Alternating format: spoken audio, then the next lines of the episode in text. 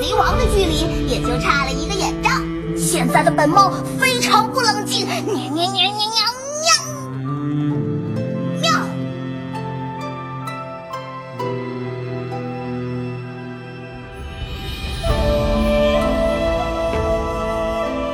大家好，欢迎收听超级优文化，我是恶霸波。喜云佛，我是野人，哎，我们这是五一节前的，应该是抓紧的加班加点的最后一期， 你看啊，这个是吧？人越来越少，越来越少，大家人心思动啊。但是刘主任竟然 稳如泰山的，文如泰山。哎，准备节目跟我们要分享一期沈梦 溪，很奇怪的选题啊，不奇怪，这是咱们那不奇怪个啊传统系列，就没得聊了，就抓《梗王者呃荣是吧？耀》对，传统系列，哎王者荣耀啊，大家都玩的非常好。嗯。哎，现在你还是王者吗，波哥？我不是，我都打完那个王者那个赛季后面，我就没再冲排位了，哦，我就跟野哥学玩自走棋了。嗯，野哥你怎么样呀？我深陷在钻石局啊，无法自拔。因为现在女朋友她打这个王者，我就跟哦她一块儿打，是挺好的。然后发现怎么打都怎么输，就每天经常晚上就气的就不行，就操又输他妈好几是。谁的责任呢？我认为都是队友傻逼呗，哎呦， 这么激烈的那一措辞哦定不是我们俩的问题，一定是对方的问题，对吧？要不然就是或者是敌方嗯，匹配的肯定不是钻石的选手，肯哎定，就是使的特别牛逼，一看就是王者选手下着虐菜，嗯，对吧？要不然就是我们的队友特别傻逼，给哎我们分配的青铜的选手，对，他是肯定是青铜找的代练，练到了钻 石，自己拿回来玩儿。穿了一个铂金的这个马甲儿是吧？钻石的 马对，甲儿钻石的马甲，因为确实是我碰上一个，我说怎么打这么次啊？他说：“哎呀，我今天都赢一下午了，什么那我哥们儿带着我打，然后他使貂蝉，貂蝉是一个特别要操作的一个英雄嘛，对吧？对对但是他被虐成狗。我说你这样为什么要选貂蝉呢？还打边路，上来直接说我打边路，我就觉得他是一大神，我当时就觉得妥了。结果没想到被杀成狗，然后我就问他，我说你为什么呀？他说嗨，我下午我哥们儿带着我什么赢了一下午，然后我想自己试试，然后结果没想到就翻车了。 我说赖我喽，就话里话外的意思就是怪你呢，没听出来吗？你 还在那儿不明细，对，就特生气。然后打王者呢，我觉得也是嗯属于就是你老输的时候吧，你心情就会特差，你就觉得被针对，被嗯系统的匹配机制所针对，嗯，并不觉得是自己的原因。对，我前一阵儿跟我媳妇儿玩那分手厨房，啊哦就是我们俩不是过关嘛，一关一关过。然后在这个过程当中呢，逐渐你就会遇到桎梏。就刚一开始你是追求三星过关，啊嗯不到三星儿这关就跟他玩不了不行，啊。然后后来呢，你就说只要能看见下一关，我们就往下走。啊哎呦生活日子不是过以前，是过以后。对，听起来像极了婚姻。但是你后来发现啊，这看不见未来了， 就老一颗劲儿都拿不着了。然后那是谁的原因呢？哎，对啊，你就去想这事儿谁原因，然后这时候你就发现这分手厨房它还有其他的模式，它有这个接机模式。哦，接机模什么哎意思式呢里啊，就可以两个人 PK，不再配合了，就是你俩 PK 比谁分高。你就要通过这个告诉他原因在他嗯是吗？对，然后我就跟他比拼玩了，情商的时候我们到俩玩了，了几局啊，玩了嗯七八局吧。然后每局就是经常就能看他那边突然就着火了，哦那个火能烧到我这儿来， 给我都烧了，我得拿灭火器给他灭火。依然分不清楚是吗？对，每次等于是他等于经常就零嘛，就是哦菜都没做，就是要不然就是负的。对我们俩有一次，他是比如说负六十，哦，我是负二十，然后我赢了， 就是每次都是这么个情况，反正他都比我低，然后就玩的非常不高兴。他说不高兴不在于他输给我了，他说这不就说明刚才那个责任都是谁的了吗？ 嗯，终于明白了。终于明白了。好了，完全没有扣到我们今天的话题上。这佛爷跟我们说说，为什么突然想起聊这个沈梦溪？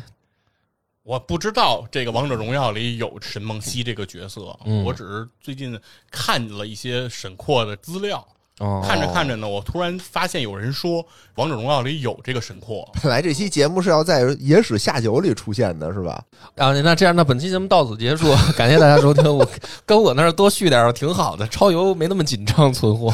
就是我当时觉得说，哎，沈括这里有事儿啊可，以聊，对，然后后来我又发现王者里有个人叫沈梦溪，嗯，我就赶紧问这野人，我说嗯野哥，王者里是不是有沈括呀？对，我看你们俩在群里聊我说了哪，有这么一人呀、我说没有啊。然后我就问野哥，那沈梦溪是沈谁腾呀然？后野哥还不太确定，不太是吧我？说沈梦溪不是一只猫吗？在里头。但是梦溪笔谈啊，哦，是。后来我这反应就过来是了，对啊，梦溪笔谈沈括嘛，呃，沈括他有一个笔名儿嗯嗯，叫梦溪丈人，嗯哦这是他给自己起的这个名儿梦溪的老丈人啊。最后他写梦溪笔谈的那个嗯，地方吧，哦也叫梦溪园，就是他自己哦归隐的那个地方，嗯所以叫梦溪笔谈。对，所以刚才佛爷说的时候，我还依然不是很确定，因为嗯其实沈括这个角色啊，给我这种直观的印象没有太多对，就是好像教科书里提过一句，一句。然后就完呢了，，对，而《王者荣耀》里的这个沈梦溪呢，是一个出非场常嗯率也不高，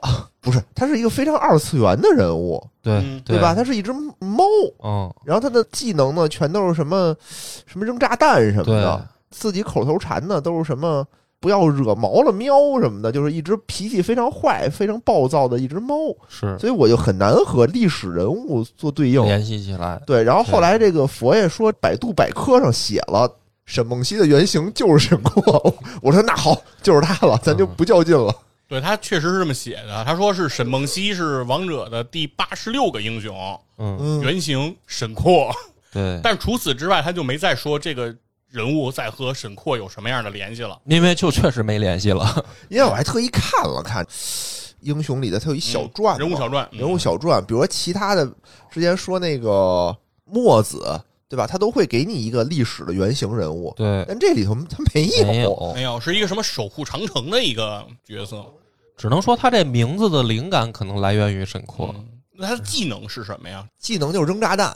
他有几个技能嘛？第一个技能就是扔一个炸弹炸别人，然后第二个技能呢扔两个炸弹是把炸弹就等于是扔在自己身上，自己加速跑，就能把自己点燃了以后自己跑特别快，然后你冲过去以后自爆，就也不是自己不炸，就是身上那个炸弹就爆炸再炸别人，自己冲过去炸别人，人肉炸弹，哦，但是自己还不死，自己没事儿，自己没事儿，不费自己血。不费自己血。就他是一个二次元的人物，哦就他的都是那种跟大富翁似的那种感觉。布林克哦过去，跳刀过去，然后再给自己引炸了，是这意思吧？不是，就是啊就跑得快，就跟血魔一样，啊速度能加快能加快。哦，大招呢，能往远距离扔三颗炸弹，然后哦把周围就全给炸了。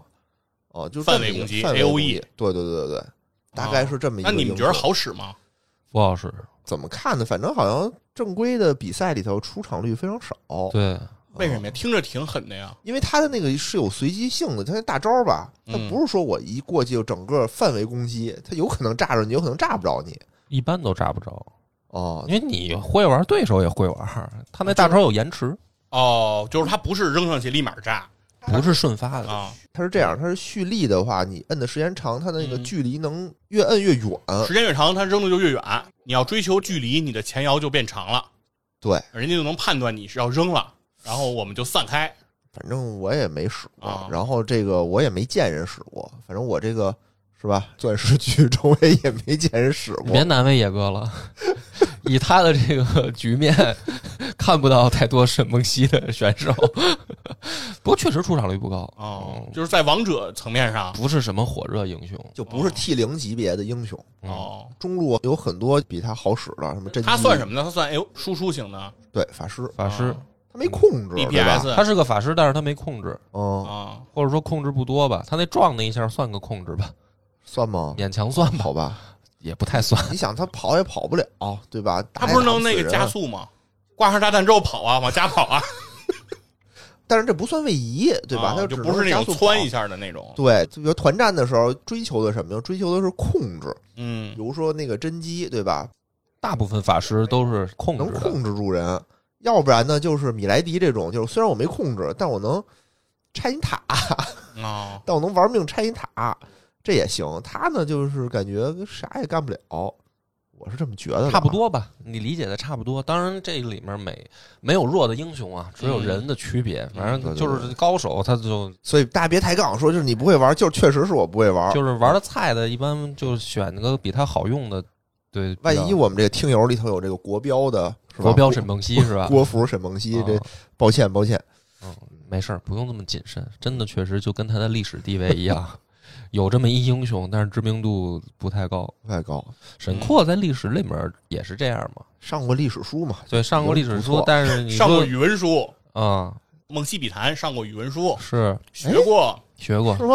嗯，在语文书上有一篇文章讲的是毕生活字印刷，啊，那篇文章节选自《梦溪笔谈》。是吗？对你是不是以为那是毕生写的？我以为那是什么语文组什么的编辑部写的呢？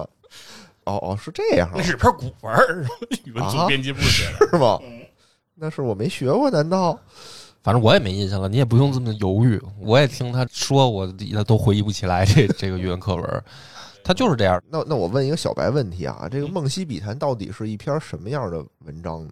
哦，什么书呢？你要让我评价，我觉得就是属于呃社科类，是吗？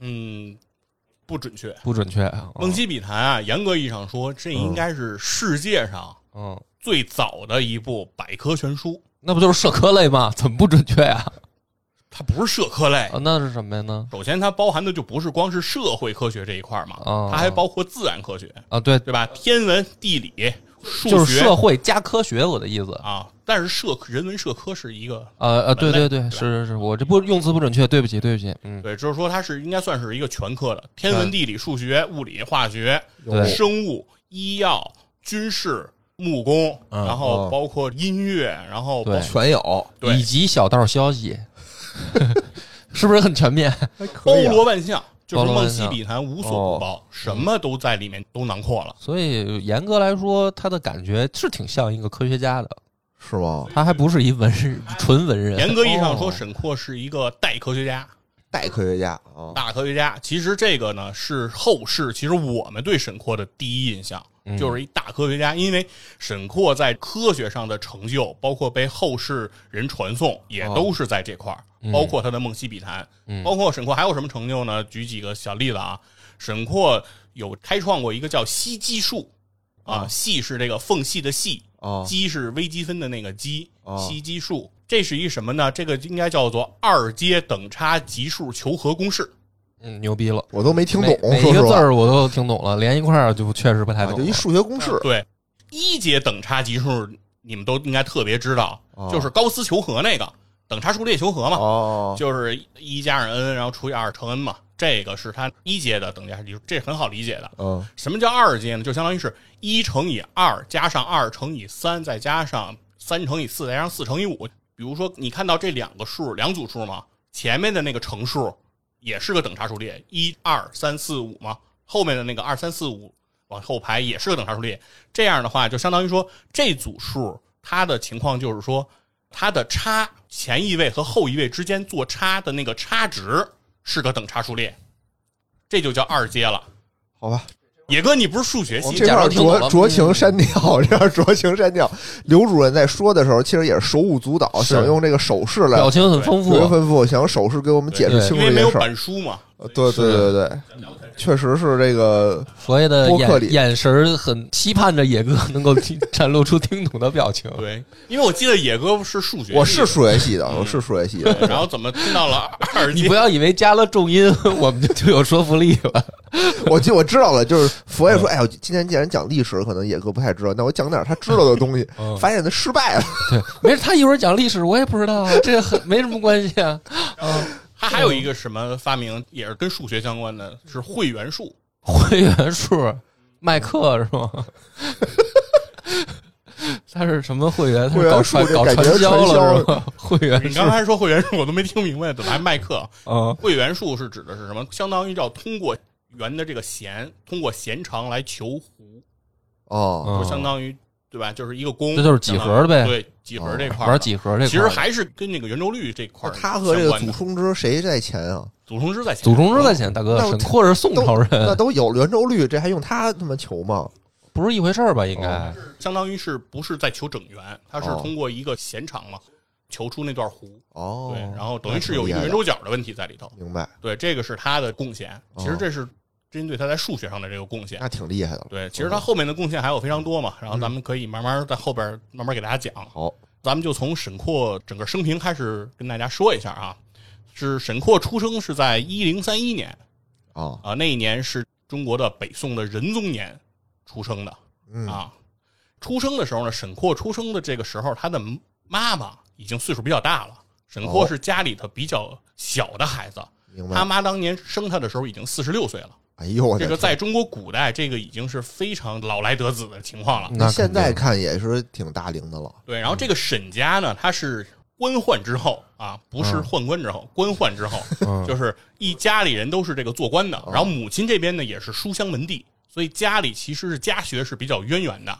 明白，然后沈括呢，但是非常的是个天才，是个神童。嗯他十四岁的时候就把他家里的所有藏书全都读完了。然哦，后啊与此同时呢，他还随着他的父亲，因为他父亲需要任官，要在很多地方来任官，什么泉州、润州等等这些地方出仕，所以他就要随着他的父亲一直当官儿然后所以他也游历了很多的地方，嗯万卷书万里路，对，人家读万卷书，行万里路，哎都搞定了。都在这个沈括的身上。嗯然后到了沈括二十岁那年，他父亲去世了，因为刚才说了，他父亲是比较年龄大的时年候龄大的时候才有了他，对，嗯所以他二十的时候他父亲就没了。这个时候呢，沈括丁忧三年，嗯，之后，沈括就入仕了啊，当官就去是了嗯因为承这个副音，相当于接了他爸的班儿，到了这个牧羊县当主簿。哦当时他承担的任务呢，叫兴水利，然后治农田，嗯哎，搞农业这一块儿。嗯那沈括呢，干的是有声有色，哎，成绩非常不错。嗯几年之后呢，沈括就辞了自己的主簿的官职，嗯为什么呢？因为他要准备科举了。哦，因为他程富音他当了官了，但是他还没有功名，他还是要考试。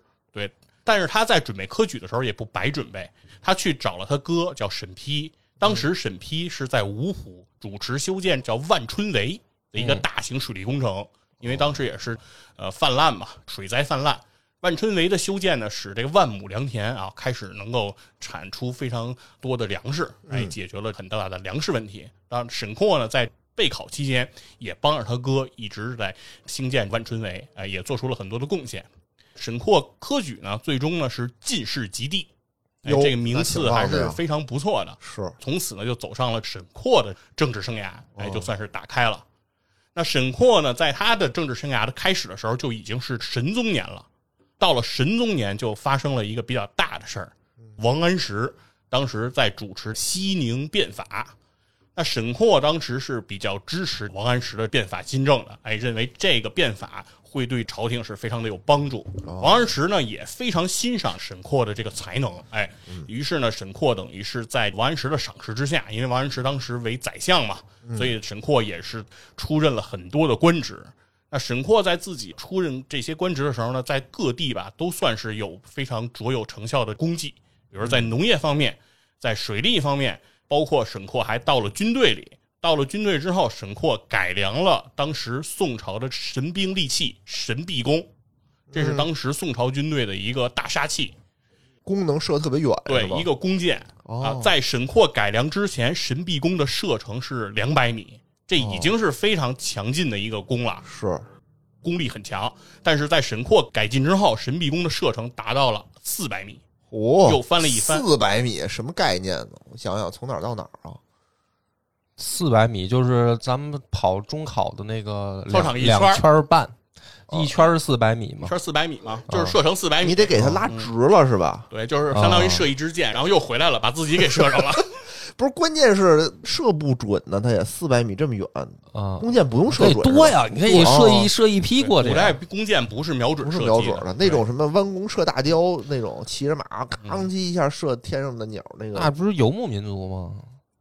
游牧民族他哦是要可以求是吧要求准准确性，啊确，咱不需要对是因为吧？咱多呀，哦，一个剑阵、箭雨过去。咱们这是 A O A O E 伤害，明白，而且沈括在他的这个任上，不仅他让神臂弓的射程变长了，他还让神臂弓批量生产，啊达到了一个巅峰，等于是整个北宋军队的军力的扩充，哎，达那它到了怎一么个很大。做到的呢？就是因为工程啊哦这块儿，它改良了这个工序啊，改良了工艺，让比如说流水线的效率更高了，所以神臂弓的生产就更快了明嘛。白我觉得野哥是要问你他怎么能射到四百米，对不是怎么一问下你怎200么米能生产更多， 不知道完全没理解他点儿啊。 这个不知道，啊我这个知道神秘这个啊沈括这事儿很牛逼啊，很牛逼。是啊我想是不是换了一批他妈膀子有力气的 人？他不是靠人让这个弓箭射 他得这远个发明我他妈我他妈也会多吃几个馒头。哦，说以前的神臂弓的这个排量需要两个馒头，现在增加到了四个馒头嗯哦，好吧，好吧，啊。然后在他任上，我认为在沈括整个从政当中，他最光辉的一个顶点事情，其实是应该是发生在的是一零七五年嗯啊，也就是叫熙宁八年。哎，在这一年发生了一个什么事儿？是辽国这个使臣来到了北宋的汴梁。嗯什么事儿呢？是宋辽之间就边界问题产生了纠纷。有呃，辽国使臣呢认为以后宋辽之间的边界应该以黄为山为界啊来划定，但哦宋朝这边肯定是不太愿意，嗯但又不知道怎么去反驳对方。有，然后这个时候还能沈这样括呢哎跑到了枢密院，嗯翻看了很多的资料和以前的这种约定，哎，就是说之前你们承诺过北约不再东扩啊，这些 约定。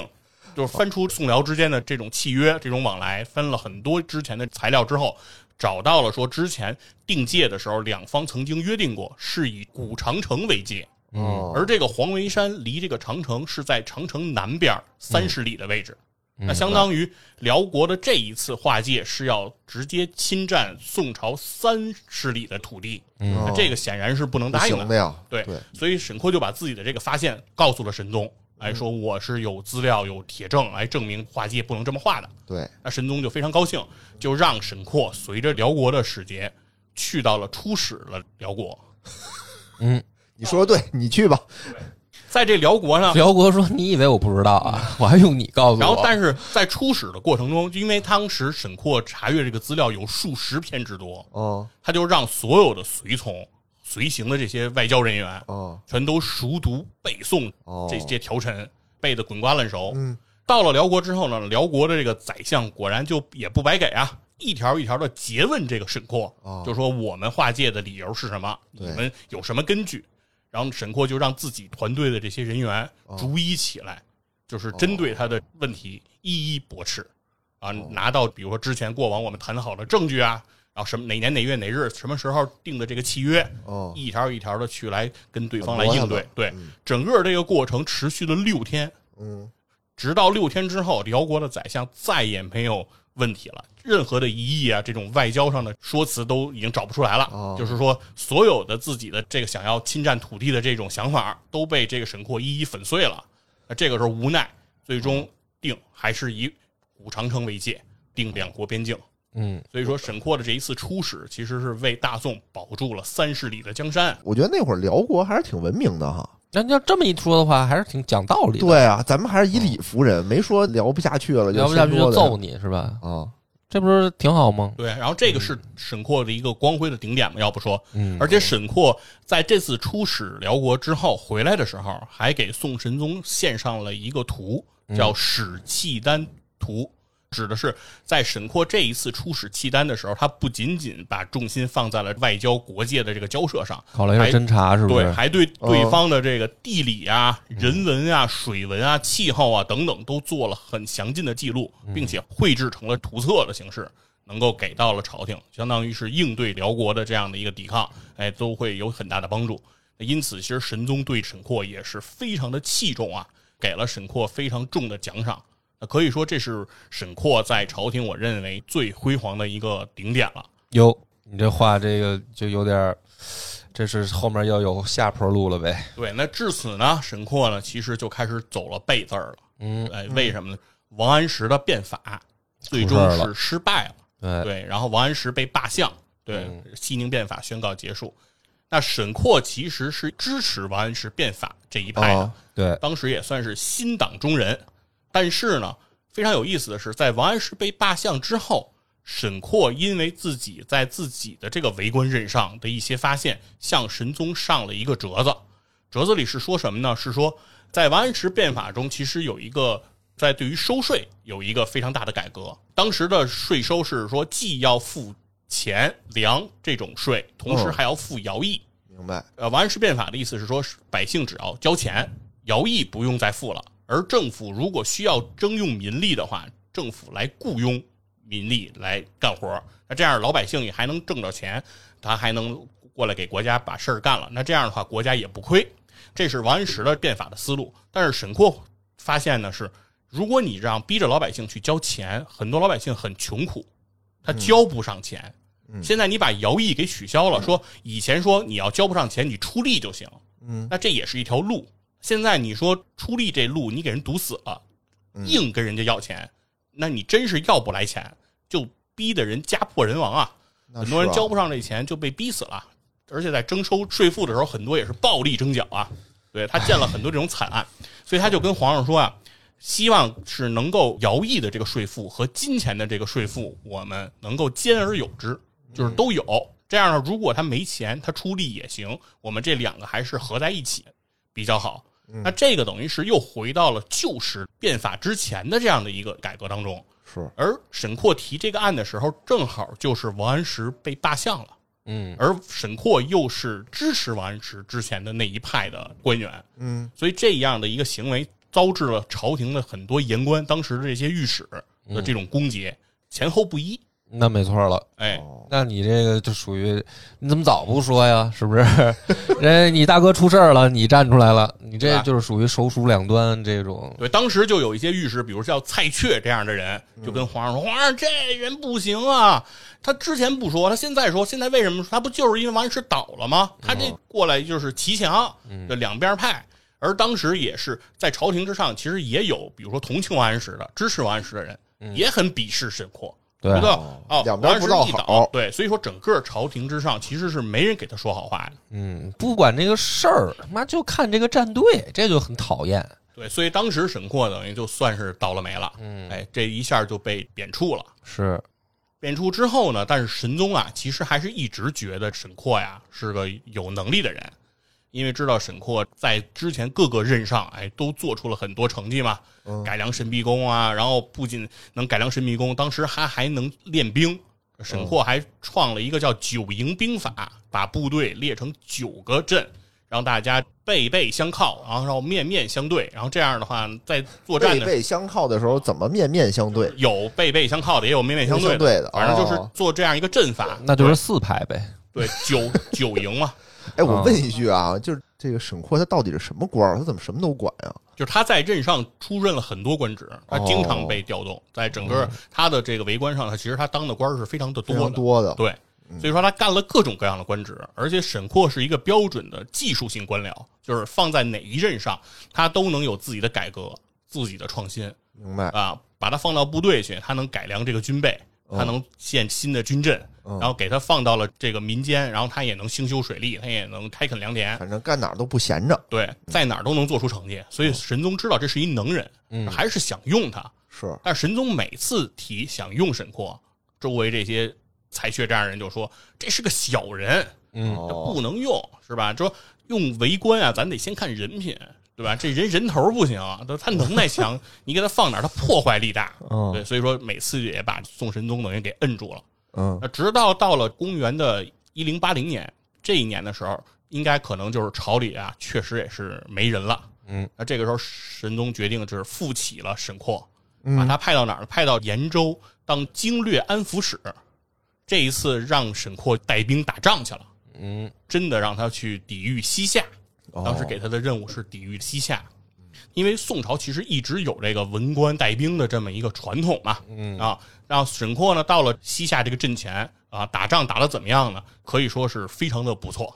哦，又有武器又有阵法是吧？但是沈括呢打仗，他主要靠的是一个计谋，嗯哦哎叫虚张声势啊哦，他一直其实用这个计谋用的是非常的好。首先啊，他刚一到任上的时候，西夏就进兵来犯了。嗯有数万的西夏军队向沈括所守的这个延州这边来进犯。那沈括怎么办呢？沈括是率数千人迎敌，哦，对面数万，沈括就只有数千。嗯，但是沈括不慌，但是敢迎敌，哎，而且他让自己部将做先锋，嗯，带一千人率先突出阵前，哦去寻找对方主力。那这一千人呢？他告诉这个部将，你做先锋，你虽然人只有一千，嗯但哦是你要带上十万人的粮草，啊，就是你的粮草多带，带上十万人的粮草真，是给人送粮草怎么呀！带呀？对吧？部将就慌 了嘛，说他妈主帅，你这就是让我给人送粮食去了吗？对啊，我一人带一百份儿，嗯对，然后沈括的意思就是说，你你就按我说的，这么着咱们就出发啊！哦我觉得肯定能退敌。但事实上确实也是，这个西夏的兵马，因为古时候打仗，包括其实现在打仗也一样，它和咱们玩那个战略游戏它是不一样的。哦，因为咱们玩战略游戏是俯瞰全局啊，你知道人家是嗯你上帝视角啊，你一看，哎，荆州出来一千人啊，哦我这边一万人上去灭了他呀，灭他嗯对，你就这么解决了。但是实际上，在古代打仗的时候，你跟对方在同一平面，你嗯其实看不见对方的兵马到底有多少，对，所以对方，比如说这个斥候啊、探子回报给对方主帅的时候，说我们探到了对方的先锋，大概一千人的部队，哦这是我们能看见的。哦同时，我们还看见了大概有数万人，得上十万人的粮草，但是我们看不见那哦人十万的军队。对面的想法就是，他能带出来十万的粮草，他一定有十万的军队，嗯哦，对不对？就是要不然他带这么多粮食干嘛？那又不是给我送粮食来了。对面的想法就，就是是就应该胆子大一点儿，哎，对呀，就是给我送粮食就来是了。送粮食了。对，然后对面等于看到这样，被沈括的这个气势就吓倒了，哦于是就跑了，哎，算是沈括拿下一城。哎哦然后之后呢，沈括就把这虚张声势啊发扬光大了。哦光大到什么地步呢？是当时北宋有一支军队驻守西部，叫河东十二将，哎，是十二个这个名将。当时是让河东十二将东还，从西边撤回到东边，哎，嗯有一个部队的调动。但这个部队调动啊，就会路过沈括镇守的这个延州。嗯到了这个延州啊，沈括跟这个十二个哥们儿说啊，哎，哥儿几个别走了，嗯，咱留在这儿，咱吃点儿喝点儿，咱呀、搞一场演习，哎，壮壮这个声势，哎，炫耀一下咱们的这个武哦武力力，哦哎，对，秀一秀肌肉。同时呢，沈括往西夏那边递出假的情报，说朝廷啊已经任命沈括总领这个河东十二将了。就这河东十二将啊，他们不是去东边，他们就是到延州，以后就归沈括指挥了。对，使沈括的这个军力就大大的扩充了。这以后呢，就要平定西夏，以后这个西夏就没有什么好日子过了。这西夏的人呢，也不能轻信啊，就派出自己的探子，哎，奸细来去探情报。果然发现延州在搞演习，哇，这个声势很浩大。你想为什么要搞演习？那显然是这个沈括又升官了呗，嗯对吧？他的部队又多了，那我们以后的敌人就是实力变得更强了，所以气势上就变弱了。然后就着敌人变弱，沈括又出击，帮着这个宋朝又收复了四五个城池啊。哦所以沈括等于就靠着虚张声势的这种伎俩啊，然后一直其实帮着北宋在镇守这个西夏的边关。哎，那但是呢，事情呢就是总是要有转折。又转折了，对，沈括呢，整个这一生最后的算是一个最大的悲剧，也就是在西夏的战场上发生了。嗯因为这个沈括在西夏战线上的成绩卓有成效，所以神宗就对沈括提出了更高的要求，就是我们去尽量再一步的收复失地，哎，多拿下对方的几个城池。那沈括呢，也为这件事情制定了这个谋略和规划，上报给了朝廷。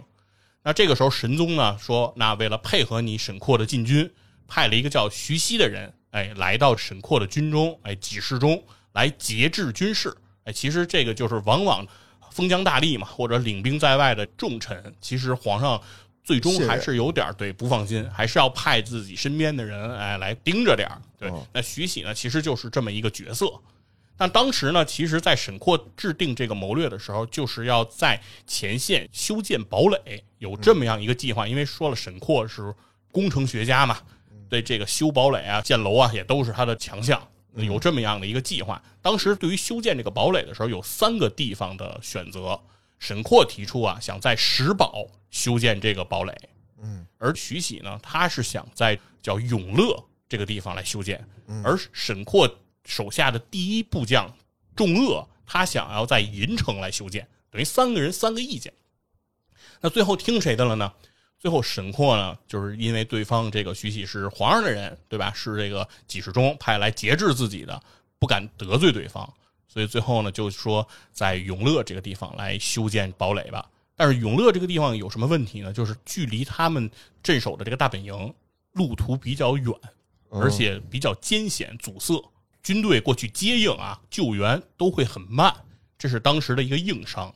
沈括呢，为了不和这个徐喜产生这个冲突，所以还是向他妥协了。而这个沈括手下的部将众恶，当时就非常的不满，就认为沈括这样就是有点奴颜屈膝了啊！就是你在军事上重大事情上，怎么能进一个外行呢？那果然，在永乐城修建好之后，西夏的军队就过来围攻了。嗯那果然徐喜没有守住永乐城，同时沈括要带兵去救援永乐城的时候，因为这个路途的艰涩，也被西夏军队阻隔在外。这个时候，呃，沈括就想让自己的部将众恶发兵，从延州发兵来救永乐城，但是众恶以需要守延州，恐延州有失为名，拒绝了发兵，也是因为之前有这个矛盾嘛，所以军中其实已经不睦了，嗯所以导致了这一次大败。哦，这次大败呢，让徐喜为首的一干的部将，当时就殒命在了永乐城，然后也死伤了数万人之多。整个这一次是算永乐的大溃败。这个仗一输，当时朝廷就觉得得沈问括责，对你得问责呀，因为你是毕竟是主帅呀，对吧？是虽然说当时提出在永乐修堡垒这个主意是这个徐喜提出来的，嗯但是最后拍板的是你啊，而且你也明明知道说在永乐城这儿修堡垒有诸多的问题嗯啊，打起仗来可能会产生各种各样的问题，有可能会失败，你为什么不坚持己见呢？对吧？道理你为什么不力排众议呢？对吧？虽然他是皇上派来的人，你也应该坚持你的。很难啊，对吧？军中无小事嘛，军中无戏言嘛，你不能这么随随便便。所以等于这一下算是真正的得罪了朝廷，哎，那等于是真正把沈括贬黜了。反正怎么着得有一背锅的，我觉得这个也不叫背锅。那你说他没责任吗？嗯有的对，在这件事情上，沈括也是我觉得是有责任的。嗯，所以说就是历史人物其实他是非常复杂和丰满的。嗯是其实我们可以看到，就是说沈括有这么多的丰功伟绩吧，但是其实在政治上也做到过这个外交上对于辽国非常出色的这样的一个外交斡旋，帮北宋不费一兵一卒嘛，嗯保住三十里江山。那同时他也在镇守西夏的时候打过几次胜仗。这场仗巩固了西夏的国防，这个时候等于是，其实沈括这一次被贬黜之后，嗯，沈括算是对自己的政治生涯呀心灰意冷了。有明啊，白甚至于就是萌生出了这自己就是说不应该参政有啊，我走上仕途这条路可能走错了。嗯，可是，在当时来讲，是不是好像对吧？你读书人只有仕途这一条那路，也说的是啊，没别的路了。对，所以沈括呢，从那个时候起，等于就是在无心仕途了哦，啊，而且他也一直是算是戴罪之身，直到了神宗驾崩嗯啊，哲宗上任的时候大赦天下。沈括才算是真正罪名被平反啊，嗯就是算是没有罪了。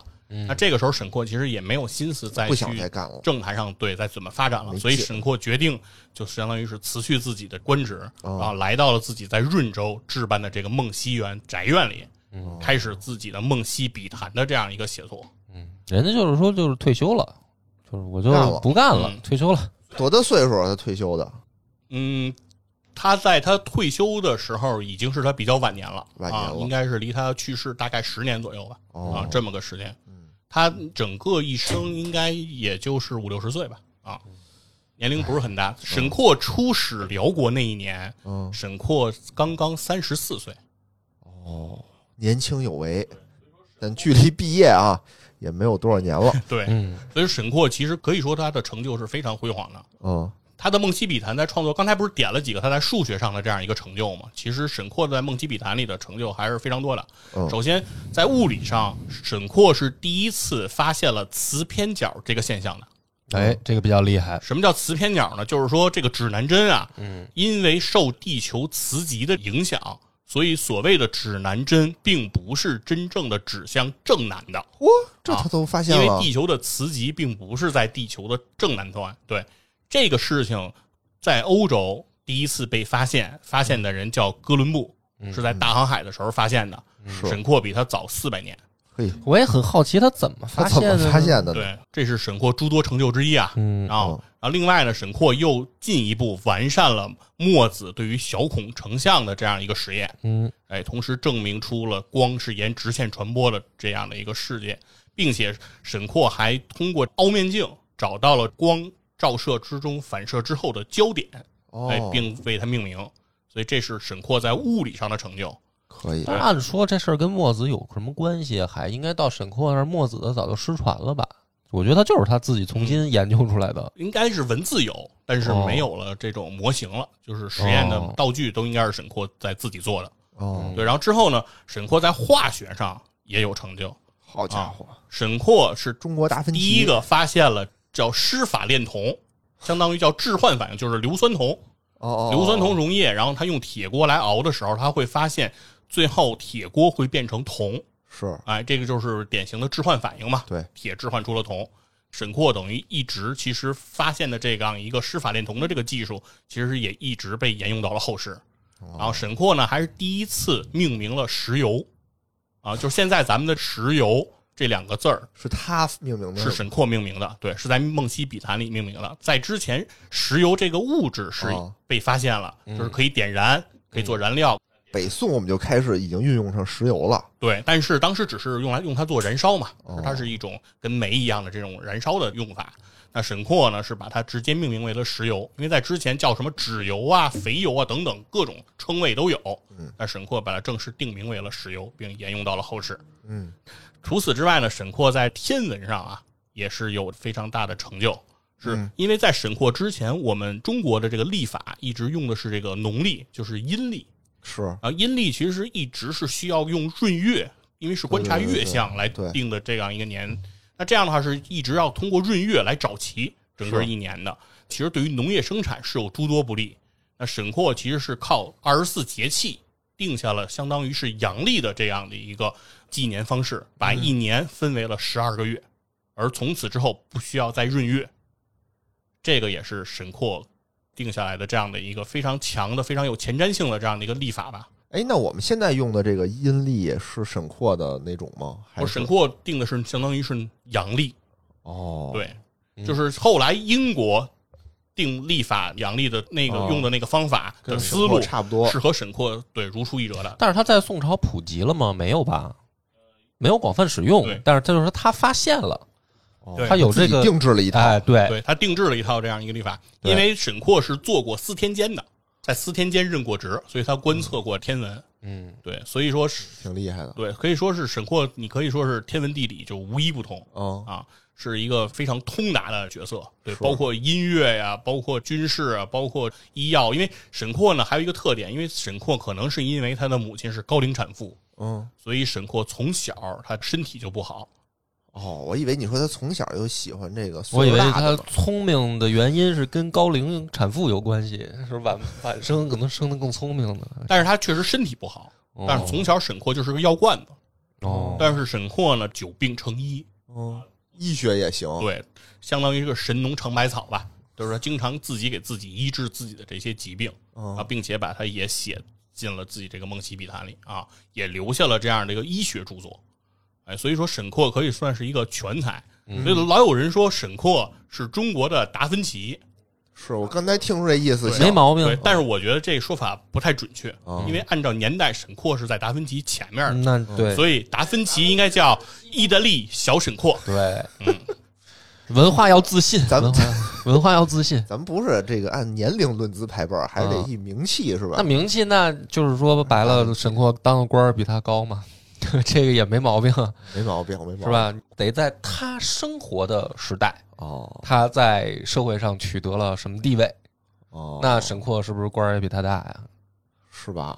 那肯定是达芬奇没当过我说官儿啊名气嘛，对吧？我们还是以这个艺术成就上来说，达芬奇肯定是还是世界知名，嗯对吧？对，那所以说现在的问题就来了，嗯，嗯，沈括刚才讲了这么多，哦成就这么辉煌，对《梦溪笔谈》为什么这命西比他么没有就是对流流对传吧？下来按的啊说东西这个人我牛牛逼逼的，是吧？牛牛逼逼的。是吧？感觉哦你说这舌战群儒吧，出使辽国还舌战群儒。我觉得舌战群啊儒的是那个辽国的那个宰相，他们是群儒，对吧？只不过那人舌战没舌战 过，他带了一票人去，听着那个宰相跟那儿嗯有道 理。就说这么厉害的人又能打仗，是吧？啊，而且没战过的原因，可能是因为汉语不哎好。按说他应该就是名气更大一些，对，听你这么说应该是应该被人记住的更多一些，对吧？但是事实上，呃，嗯不知道沈括大家野人不知道，对他的名气没有那么大。嗯，那我觉得其中呢，主任给分析分析，说说哎为啥？就得讲一件事儿，说说还是沈括的这个风评的问题。怎么回事儿？是不是有生活作风问题？后世人在评价沈括的时候，很多人对沈括都有很不好的评价。哟，为什么呀？哎，那这个事儿就得从一篇散文说起。嗯嗯，这个是余秋雨先生写的《山居笔记》里有一篇文章，叫《苏东坡的突围》。嗯嗯他讲的是什么呢？是说这个余秋雨说呀、他最喜欢的中国古代文人嗯，就是苏东坡。哦，这句话到这儿没毛病。这个苏东坡很多人都喜欢，我也喜欢苏东坡。，对，然后他最喜欢苏东坡的作品。哦嗯，梁博，你最喜欢苏东坡的作品是什么？ 就是写苏小妹那个什么，去年一滴，去年一滴相思泪，今年方流到额边，可以吗？没想到吧？嗯没想到波哥牛牛逼意逼不的意外？惊不惊喜？余秋雨跟你不太一样。不太一样，不太一余样。秋雨说他最喜欢的也 是不是苏东坡的，你那是苏文茂做的，我觉 得。嗯说是他最喜欢的是这个苏东坡被贬黄州之后写的关于赤壁的这几篇文章，啊，哎，包括这个《念奴娇·赤壁怀古大》，江东去，哎，和《前后赤壁赋》，嗯哎，这些文章是他非常喜欢的。嗯，因为他在呃苏东坡突围这个文章中就说，苏东坡呀被贬到黄州之后呢，其实对于自己的仕途也是一次毁灭性的打击啊那是，啊！但是呢，苏东坡没有说就此放弃人生，嗯那是反而从另一个方向找到了文人的精神家园，呃完成了写诗自是己吗文人的精神上的突围，对，嗯让自己的格局又往上上了一层。嗯，对，所以说这个时候，余秋雨说最喜欢苏东坡的地方。嗯同时呢，就得说到说，那苏东坡被贬黄州，嗯，他是咋被贬黄州的？咋被贬的哎就呢？得说起苏东坡遭遇的这个叫乌台诗案。那没错儿。一风招奏九重天，嗯西贬潮州路八千。，云横秦岭家何在？雪拥蓝关马不前。啊，对了，这讲个讲就是苏东坡的这样一个真实的写照嘛。嗯那苏东坡当时说这个乌台诗案其实就是文字狱，嗯，重点的问题就是苏东坡只要他写过的诗文都被朝堂之上这些御史来开始逐字逐句的分析，哦，从里面找出污漏蔑洞当今圣上的这样的一些言辞。嗯哎，其中比较有名的几个人，有个叫舒胆，余秋雨写这个人是个什么人呢？说这人啊，明显就是个小人。嗯，他曾经干过什么事儿呢？他当了御史以后，举荐他做御史的他的一个恩人嗯的女婿，当时有诗文来呈给他，说想让他来点拨一下。按说自己恩人的女婿说要你提携一下，那你就应该倾囊的帮助嘛，对吧？指点指点人家这个诗文怎么写。嗯，他转身就把这事儿上报给皇上了。点炮儿，哎，说我现在做御史了，嗯他让他的女婿过来和我产生关联，嗯，这件事情非常不好。我觉得他有这种呃，像拉拢言官这这样的一个行为，我现在要要弹劾他。事儿逼，哎，然后神宗看了他一眼，说啊：“不是他举荐的你吗？”说：“对呀、我这不就是大义灭亲吗哦对事不对？”人，对，然后神宗说：“滚！”皇帝还是明白的。啊对，神宗并不是一个糊涂蛋啊。哦嗯对，但是这个书的他就指出这个苏东坡这个文章中有问题。皇上说我没看出来这个里头有什么问题啊。他说现在问题太大了，说现在已经传颂的很广，哎而且很多忠贞义士啊无不愤懑，哎，哎，生这个苏东坡的气，没错替皇上这个惋惜。这孙子在社会上成公知了。哎，说啥了？他到底？神宗其实并不在意苏东坡到底写了什么。嗯但是神宗很在意的是苏东坡产生了这么巨大的影响力，嗯这个是其实神宗有点儿那到忌底讳是不是真的呢？哎。那接着说嗯啊，除了这个哦舒胆，后边还有叫李定的人，哎，也来向神宗打小报告，说这个苏东坡有各种各样的问题，啊还有李一之也向这个神宗来告发这个苏东坡，哦还有一当时文坛一个老资格的叫王圭，哎，这个人他也向皇上说，皇上，苏东坡这个人啊，他就有反心。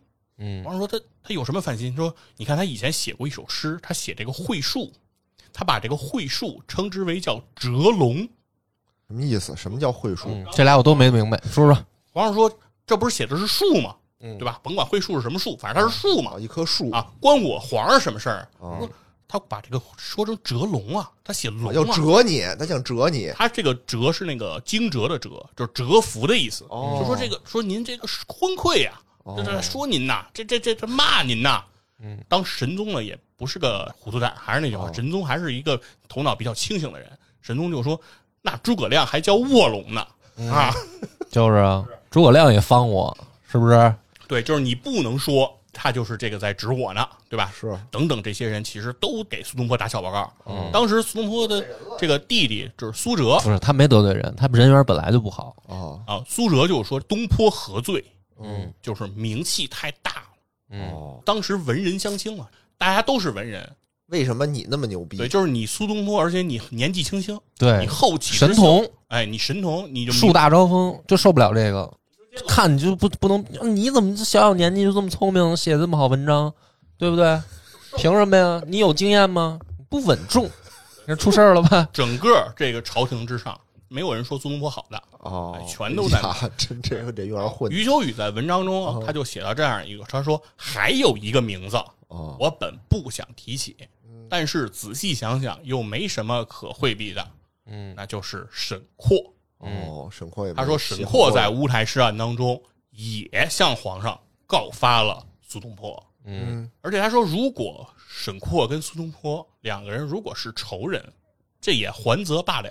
啊嗯而恰恰这俩人实际上是交情非常好的朋友，哟嗯而沈括拿着去揭发检举苏东坡的诗文，就是两个人在分别之时，苏东坡亲笔写给沈括留作纪念的诗文。哟哎，沈括等于拿着这个就去神宗那儿告发了。哟而这个余秋雨进一步揣测啊，哦说呃，沈括为什么要告发苏东坡？为什么哎呢？，大概就是因为嫉妒。哦，他也嫉妒他说这个沈括呀，在神宗旁边，可能听神宗说到苏东坡的才气、嗯才名，这个时候认为苏东坡在神宗心中的分量已经超过了自己，那嗯，这个时候他有点愤懑不满，于是就点了这个炮。哎，同时呢，这个余秋雨还在里头说，沈括当时是把自己的政治生命压注压在了王安石的身上，嗯哎，而王安石跟苏东坡也是苏东坡其实不能说他是哪一派吧，他不支持王安石，但王安石不行了，苏东坡呢又觉得他那意思就是说王安石也不是都错，哦，哎呀，就是这种人就是 救不了，你明白吗？明白明白王安石在的时候，他说王安石不对；哦王安石倒了呢，他说王安石不是都错， 就两边儿他都得罪，可以反正。少说话，不会说话就少说话，嗯对吧？哦然后就说这个沈括呢是个小人，哎，反复无常。这么看，因确为当时确实也有过这个沈括在王安石倒台之后发表自己的政论，推翻自己之前的老领导的行为，对吧？哦是你你拿这个来印证的话，感觉沈括确实为人不够磊落，嗯，哎，不够这个情君商子。低，我觉但得是这个事儿呢，就是说白了很片面，因为我就不同意这种看法。哦因为这件事儿吧，在宋朝，苏东坡这个人呢，你如果跟他生活在同一个时代，你你也会讨厌他，就是就是那个时候的 Sheldon 是吧？谁差不多多，你可以这么理解，就是你在后世，比如我作为一个后人，哦我看到文人的选择的生活模式的时候啊，或者说呃心理状态的时候，我也很喜欢苏东坡，嗯他太可爱了，一个吃货，嗯，对吧？然后对心心理的这个自我建设能力很强，嗯然后确实呢很有才气，就是他的诗作，嗯是吧？这个就不用说了，这个在咱们就是语文课本上，这就是背诵篇目，对吧嗯？是你这没招儿啊。所以你作为后世的，那你当然很喜欢他。他就像我喜欢李白一样，嗯这种人他当然就很容易招人喜欢。嗯，可是你要跟他生活在同时代呢，那确实挺可气的。嗯，因为他就是那种你感觉他也不怎么努力，却比你强很 多，他还特别你无法刺激到他，你明白吗？哦，就是你比如说上学的时候有这么一类人啊，你看他比如说他不好好学习，嗯，假如说你好好学，哦，结果一考试他就比你分儿高，上课就睡觉，哦然后一考试他就比你分儿高，是这就挺可气的了，对吧？然后但是呢，比如说你终于抓着一个机会哦，去老师那儿告了他一状，而且这事儿确实可能抓着他什么把柄了，然后这个人呢嬉皮笑脸没事儿，就是他一点儿都不生 气。你就会觉得说，我是不是没有踩到他的痛处？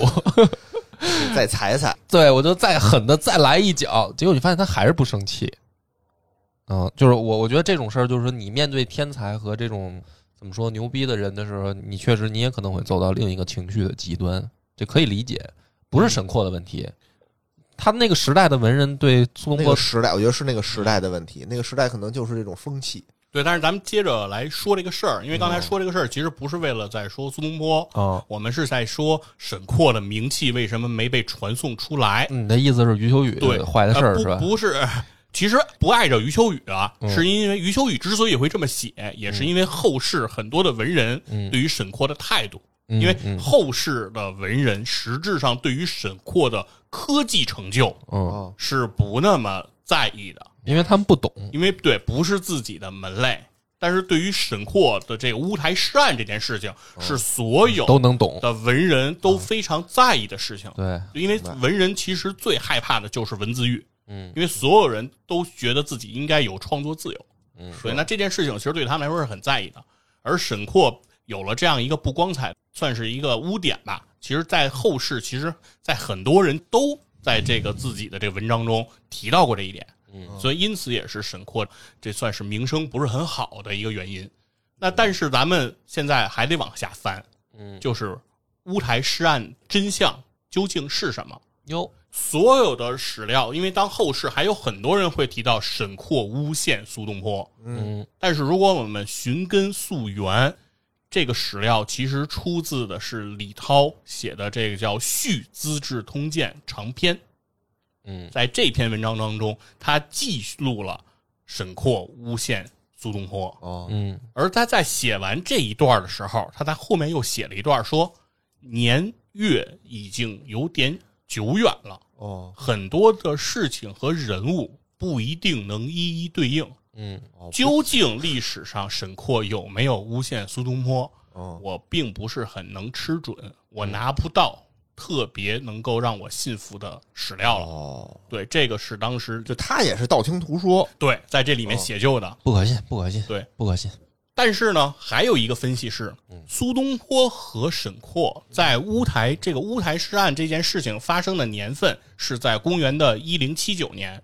嗯在这一年之后，苏东坡和沈括并不是没有了交集，嗯两个人依然还是有书信往来，嗯依然保持了非常好的朋友的情谊。嗯那由此可见，就是说，如果真的是沈括曾经做了这件事情，苏东坡还会不会傻到还继续和他成为朋友？那苏东坡会，他不是凡人。对，接下来还有一件事儿是，苏东坡在自己的文章中点过刚才我提的那些构陷过他乌台诗案的人名，嗯，他并不忌讳把他们的名字写上，比如说舒的案里面还有什么何有臣，还有李一之这些人，他其实是写过他们的名字的，但在这些名字当中是没有沈括的。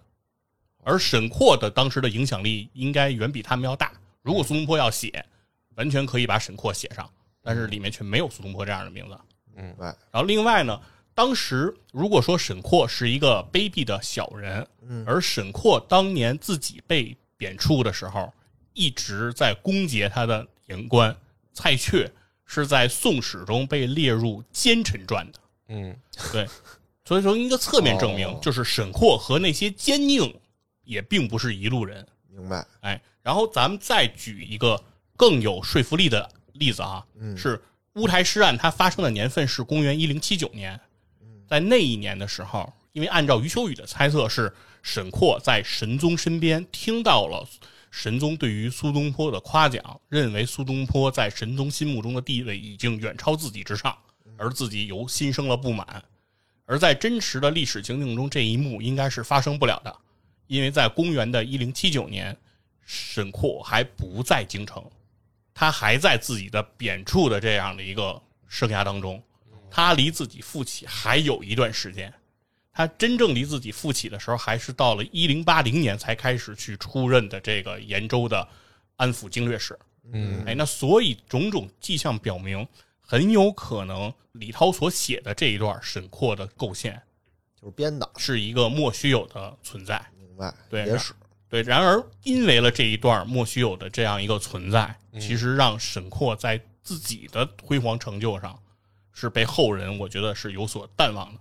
很多人其实对于沈括呃诬陷苏东坡的这一段，后世的文人可能也慢慢不再提了。是吧？只有我们看到余秋雨的这个文章的时候，嗯，他在里面写到了沈括诬陷苏东坡，但是后世可能也不会再提了，因为沈括呀，毕竟还是一个大科学家，嗯，所以大家就开始在他科技成就上对他进行这样的一个讴歌，而对于他从政啊，包括他在文坛上的成就，其实大家就渐渐不再提了，因为如果你提到他政治生涯上的成就，你提到他其他的这些成就，就不得不去触碰一件事儿，就是乌台诗案。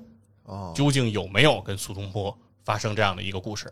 嗯，对，但是后世其实是说不清楚的。在历史上，其实我今天也只是说，通过我对于这段历史的这样一个分析，不过我们把这个事情铺开，这里面是有疑点的。也就是说，这件事情，我们说，呃，沈括诬陷了苏东坡，你拿不出特别十足的证据。但同样，你说要我举出一个实证，说现在有证据证明沈括完全没诬陷过苏东坡，嗯，同样也没有。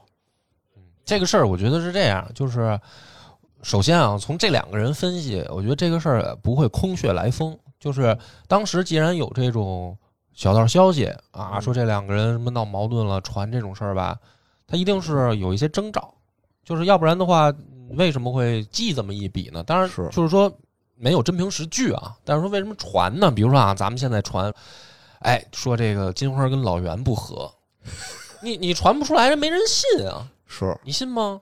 你看俩人都不来了，就啊是因为不合的证据。那你对说吧这就是证据？你看今天俩人都没来对，啊，那、嗯那你这这你说这算证据 吗？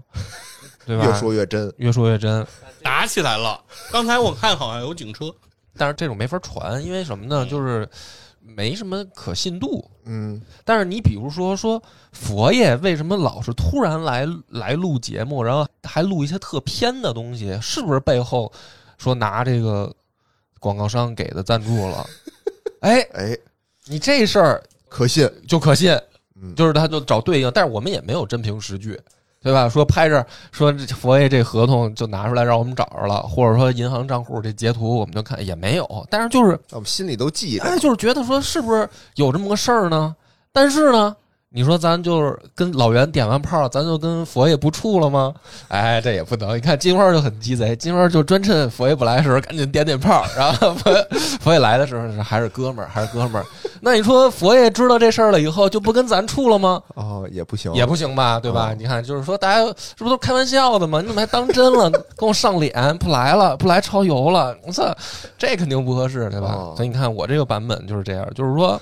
当时啊，苏东坡的这个人也好，他的这个事儿也好，在当时就是一个等于热搜榜排名第一，哦，大家必须发表意见。他还不是说我们好不好凑热闹的问题，但是这是一政治事件，嗯通过这个事件，你得表明你的政治立场，嗯或者说你的政治态度，嗯对吧？再加上苏东坡这家伙人缘又不好，嗯所以这个事儿呢，我觉得里面有一些传出来的风言风语。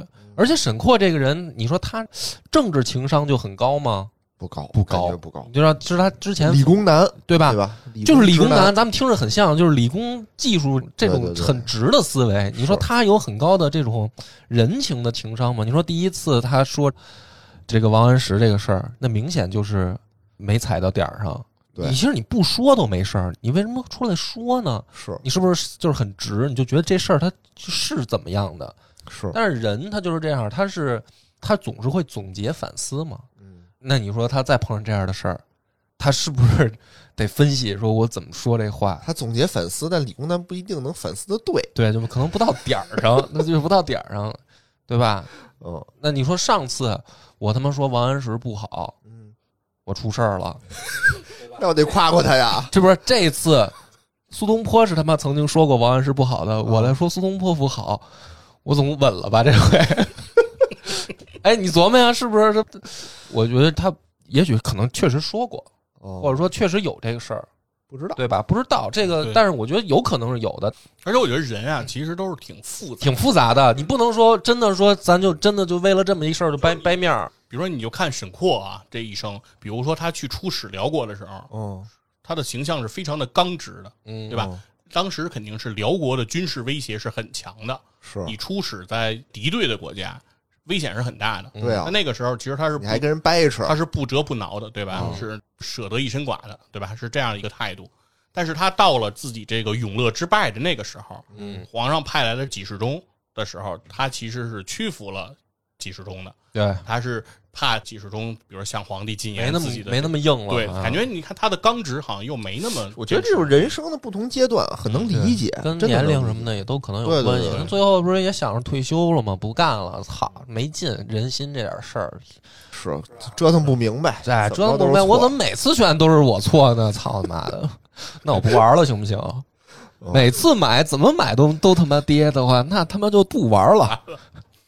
嗯，少年 股神，少年少年股股神他妈的这，贵位让贤，沉沙 折戟，嗯，折戟沉沙，操，哎，我觉得这个沈括这个事儿啊，真的没必要。我觉得他知名度不高，还是因为古代啊，他那个书好多人读不懂。对，而且大家不在乎这个东西，对对吧？不在乎，对而且他研究的那些东西，比如说刚才说什么二级等差数列的那个东西，你就搁到现在，现在我也听不太懂。偏了。你不像祖冲说，我来圆周率，对吧？我的普适性很强，大家全知道，全都能用。反正比他那好理解点儿。不是其实呃，沈括的那个二级警察数列的那个是有实际应用的，在中国叫躲基术，嗯，是什么意思？比如原木也好，放这个两朵也好，嗯它是一层一层往，就相当于堆那个金字塔，嗯，哦它是一层一层往上堆叠的嘛。哦你哦，是怎么算整个堆叠之后的总量的？因为它每一层其实的减少那一圈是有规律的，明但白这。个规律并不是一个简单的等差。哦所以说，它这个东西的计算其实是一直是在，比如说户部算粮、钱粮的时候，都是有有用得着的。嗯这个是一个真正其实用到实际当中的。嗯，对。但是我我是想说，沈括他为什么名声没有传的那么大呢？而你看他留下，比如他把石油命名为石油，我们今天还在用。那也哎但不知是道嗯他命名石油这件事儿，没有人在说。是我觉得就是因为在文人的传颂的体系下，嗯沈括并不是一个他不是一个科学家，就是大家不觉得没有那个概念什么是科学家，对大家觉得他是一匠人，没准儿。对，嗯是这样。但是我们现在回看啊，神宗这一朝里出现的这些人，沈括也好，苏东坡也好，王安石也好，司马光也好，你会感觉在那个历史时刻，其实，在整个北宋年间是出现了很多像星星一样璀璨的这些人物，嗯，都在那样的一个历史时期出现了嗯啊，而且他们之间其实之间的交集和关系错综复杂的，嗯，对他们并不是这个携手并进的那个状态，不是各干各的，啊对他们吧之中其实有对立，有嗯扶植，然后有互相的欣赏，也有互相的敌对，其实是一个很复杂的一个状态。嗯对但那一个状态的时候，会感觉让我们后世其实回望的时候，是那个时期真的是让一个人觉得非常有魅力的一个历史时期。不知道这个《王者荣耀》出这个人物的时候，想没想着这么多？ 没肯定没想这么多。那他为什么设计成一只猫呢？嗯，好玩儿呗，就是好玩儿可爱呗。嗯对，但是他们用了这个名字，我觉得可能也是有他们的情怀在。 那扔炸弹，对吧？而且炸弹还能扔得特别远，是不是跟这神臂弓有关系？神臂弓，对，我觉得他可能是每个朝代挑几个，就是是不是有这个？啊，宋可朝能对吧？其实能挑的人很多呀，哎，对，但是没怎么挑着一个？哎，他挑了一个呢科学家，好像嗯也是宋朝《王者荣耀》里还有谁是宋朝的呀？没了吧？没什么历史历史人物，本来也不多，还真是没有我了，不太好熟像悉啊好像还真是没有了。嗯，怕挨骂可能。我我回去我在这我我这个不严再捋一谨，捋我再捋一捋，好像还嗯真是宋朝，好像还真没什么《王者荣耀》里的英雄，对啊，其实宋朝的名相名将挺那么的多吧啊的，呀，对啊挺多的。因为你文官不好找，武将也不少啊，对啊，岳是飞，吧？岳飞，嗯岳飞敢随便乱出吗？那关羽都出了，有啥不能出岳飞的也呀？可以，是吧？就算不出岳飞的话，出一个水浒人物也行啊，那《西游记》里都有啊，《王者荣耀》里面不是有孙悟空、猪八戒吗？哦，对吧？他连好像水浒也没有，没有，出一什么李逵不行，跟程咬金撞了。 哦，他真是没什么宋朝。对你这么一说，我才发现像范仲淹啊什么的这些也没有也。都都没有啊，。都没有哦。嗯行吧，咱们如果听我们节目，制作组可以考虑考虑这个宋朝的一些一些对名人。嗯，但是总如果是王者荣耀的玩家，如果你能从沈梦溪这三个字，然后想到想沈去括了解一下梦溪丈人写的这《梦溪笔谈》，曾经在北宋年间，在公元一零三一年这个年代出现过这样一位科学的巨星，嗯同时也是政坛上的一个璀璨的一闪而过的流星嗯啊，我觉得也是对于我们今天来说，其实比较有意义的一个事儿。有意思，比较有意意思，。挺好的。嗯嗯，感谢刘主任给我们带来精彩的节目。那么到此结束，拜拜。拜拜。